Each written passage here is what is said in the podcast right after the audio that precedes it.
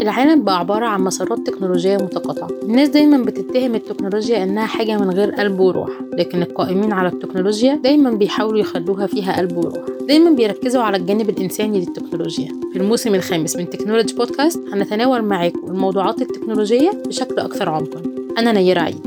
وأنا مهاب شريف. صباح التكنولوجيا من جديد. الموسم الخامس من technology podcast يأتيكم برعاية فودافون و e-finance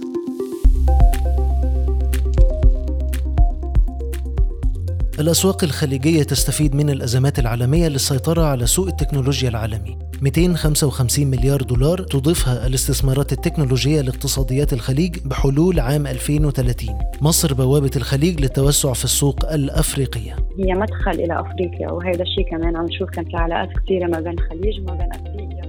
تمثل منطقة الخليج في الوقت الحالي الخزينة الرسمية للاحتياطيات العالمية لعدد لا بأس به من العناصر الاقتصادية العالمية. المنطقة التي تسيطر على الاحتياطي الأكبر من النفط العالمي والتي تمتلك الشهية الأكبر للاستثمار هي أيضا المستثمر الأساسي في كثير من المجالات العالمية على رأسها قطاع تكنولوجيا المعلومات. ينظر الكوكب بأسره إلى دول الخليج العربي وعلى رأسها الإمارات العربية المتحدة والمملكة العربية السعودية ومؤخرا قطر والكويت. باعتبارهم المستثمر الأكثر قدرة على الوفاء بوعوده الاستثمارية. في عالم بيموج بأزمات اقتصادية متتالية هددت في الأساس أكبر الاقتصاديات العالمية والدول الأكثر تقدما. سوق تكنولوجيا المعلومات كان من أكثر المجالات التي تعرضت لخسائر خلال العام الماضي 2022 ففقدت الشركات التكنولوجية الستة الكبرى حوالي 3.8 تريليون دولار من قيمها السوقية لتسجل 6.9 تريليون دولار مقارنة ب 10.7 تريليون بنهاية عام 2021 وهو ما تبرره المحللة فرح مراد المحللة لدى XTB بعدد من العوامل.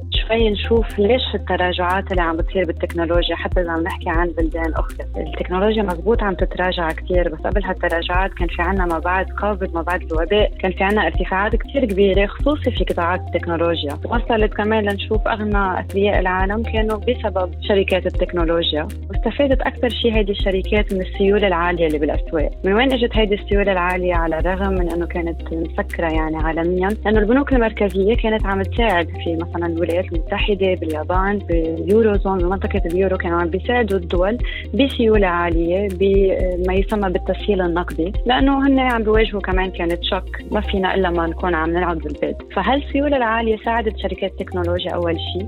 ثاني شيء قطاع التكنولوجيا بالمطلق كان عم يستفيد من القعدة بالبيت مثل ما بيقولوا. يمكن عم نحكي عن التواصل عن بعد كل هذه الأمور استفادت كمان من التك. فهالسيولة العالية في قطاع أصلا هو مبني بشكل كبير بهيدي السيولة على جزء التطور والنمو. مش هيك بنسميها نحن كمان هالشركات المدرجه اسهم نمو لأنها تتعلق بالنظرة المستقبلية. بتتأثر بقديش في سيولة نكون عم ندفع على يمكن الأبحاث على هذا الجزء من الشركة. فكل ما يكون في سيولة عالية بالأسواق كل ما نشوف ارتفاعات كثير كبيرة كل ما نشوف تراجع بالسيولة ما يسمى كمان بالتشديد النقدي من البنوك المركزية إنها تتوجه لتكون عم تقلص السيولة عم ترفع الفائدة. بنشوف إنه الشركات طبعا تتاثر وعلى رأس التكنولوجيا.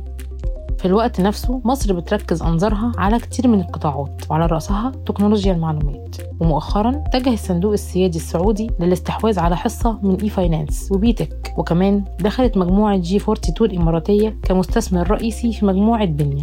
وفي الأيام الأخيرة بيتم تداول الكثير من الأنباء حول توجه الصندوق السيادي القطري للاستحواذ على حصة فودافون مصر في أجل قريب. هو صراحة مش بس على قطاع التكنولوجيا. يمكن هلأ هالفترة لأنه كمان التكنولوجيا شوي حديث الناس فبتكون العين عليها أكثر. حتى بين عامة الشعب لأنه بيعرفوا شو عم بيصير فيها أكثر بيتأثروا فيها بشكل أكبر كمان بشكل مباشر. ولكن الاستثمارات تتعدى هذه الأمور. يمكن التكنولوجيا هي أمر جديد كمان. رح نقول ليش مصر يمكن فينا نعتبرها الهب لهيدا الشيء بهيدي الفترة. ولكن كنا عم نشوف استثمارات خصوصي مثلا في النقل بالموانئ مثلا. هلأ أول شيء بدنا نشوف نحن ليش مصر هو هيدا السؤال إنه ليه مصر هي فيها الاستثمارات أو شو الفرص اللي عم تشكلها طبعا طبيعة الحال تأثير تراجع كمان تصريف الجنيه المصري للدولار عم بياثر كثير على القدرة الشرائية. ولكن من ناحية ثانية بيخلق فرص لأنا إذا شركة عالمية أو محلية بدي يكون عم برم على مقر ثاني يكون عم بيفيدني رخص العملة هي من الأمور اللي بتخلي المستثمرين يتوجهوا على البلد. نوعا ما بالفترة الحالية مثلا نقول نعتبرها آمنة بالوضع الحالي السياسي مثل مثل كمان مصر.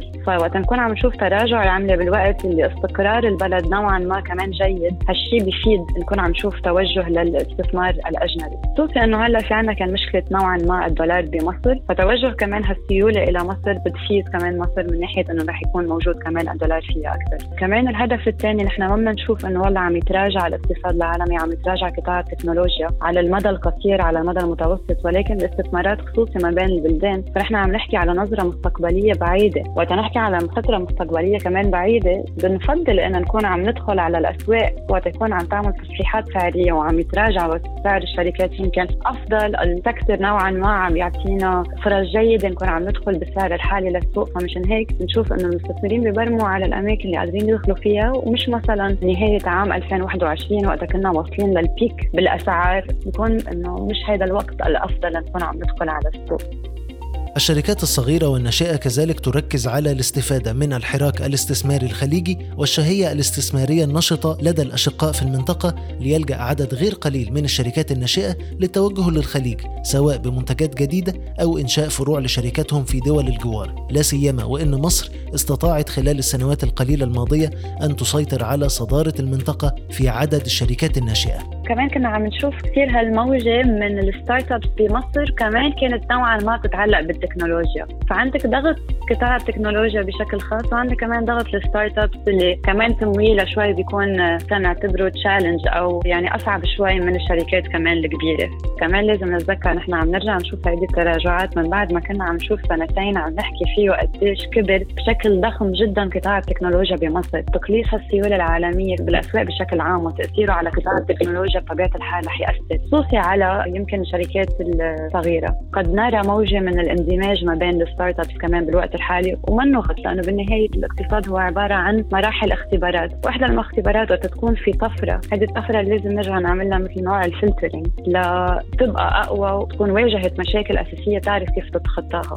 كمان عم نشوف تحديدا حتى من الشركات اللي هي موجودة بالإمارات أو موجودة مثلا بالسعودية. بتتعاقد كثير مع شركات خصوصي في ال tech startups أو حتى ال marketing من مصر وبقطاعات أخرى كمان مش بس بشكل خاص بهدول الاثنين ولكن الطفرة كمان آخر السنتين كانت بهذا المجال. فبطبيعة الحال رح نكون عم نشوف ضغط وتأثير التراجعات ولكن لازم دائما نتذكر وقت يكون في نمو اقتصادي وقت نكون عم نشوف قد إيه في وهج والناس كلها عم تحكي عن ال startups اللي عم يطلعوا وين ما كان. هذا هو الوقت الصح اللي يشوف مين ال startups اللي من أول ما بلشوا عم بيحضروا لمشاكل في الاقتصاد. نكون عم نرتب النظرة المستقبلية ونشوف الشركات ال startups قد كان عندها نظرات مستقبلية ومحضره حالها لسيناريو واحد وسيناريو اثنين وسيناريو ثلاثة بخلي كمان المستثمرين يوثقوا فيها أكثر إذا تعدت هذه المرحلة أو كانت مخططت لها ومش كمان كانت بس عم تستمتع نوعا ما بالطفرة اللي كنا عم نشوفها بالسنتين اللي قطعوا.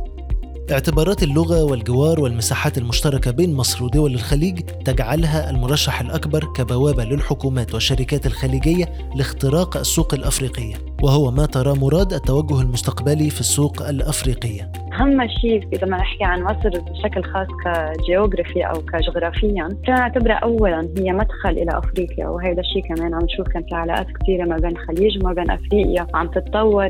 يعني الموقع الجغرافي أكيد بيأثر إنه تكون مكان جيد للاستثمار. هو أيضا ما يتفق مع رؤية الشركات التكنولوجية المتلقية لهذه الاستثمارات الخليجية، حيث أكد المهندس أحمد مكي رئيس مجلس الإدارة والرئيس التنفيذي لمجموعة بنية التي استطاعت جذب استثمار مباشر من جي 42 الاماراتيه بقيمة 150 مليون دولار في منتصف 2022. الصناديق السيادية العالمية شهدت خسائر هائلة بسبب التأرجح في سوق تكنولوجيا المعلومات ومنها خسارة بقيمة 174 مليار دولار للصندوق السيادي النرويجي. لكن الخليج عنده من المقومات اللي بتجعله قادرا على المغامرة بموارد ووقت من المؤكد إنها ستثمر في المستقبل عن تحول كبير في مكانة المنطقة على الرادار التكنولوجي. تتوقع تقارير اقتصادية أن التركيز على محور التكنولوجيا في الاستثمار الخليجي يضيف لاقتصاديات دول مجلس التعاون 255 مليار دولار ويساهم في خلق 600 ألف وظيفة بحلول عام 2030 الدول الخليجية الشقيقة بتستفيد من قدراتها المادية المدعومة بالصادرات النفطية والإمكانيات البشرية المتمثلة في قيادات شابة ومن الرؤى الحكومية اللي بتركز على التطور التقني كأحد مدخلات العصر. وبكده تضع قدمها على بداية الطريق لمستقبل ثري من التقنيات الناتجة عن تنويع محافظ استثماراتها التكنولوجية في العالم وفي المنطقة وكمان في مصر. تكنولوجي بودكاست برعاية فودافون وإي فاينانس مزيد من التغطيات على تكنولوجي دوت نيوز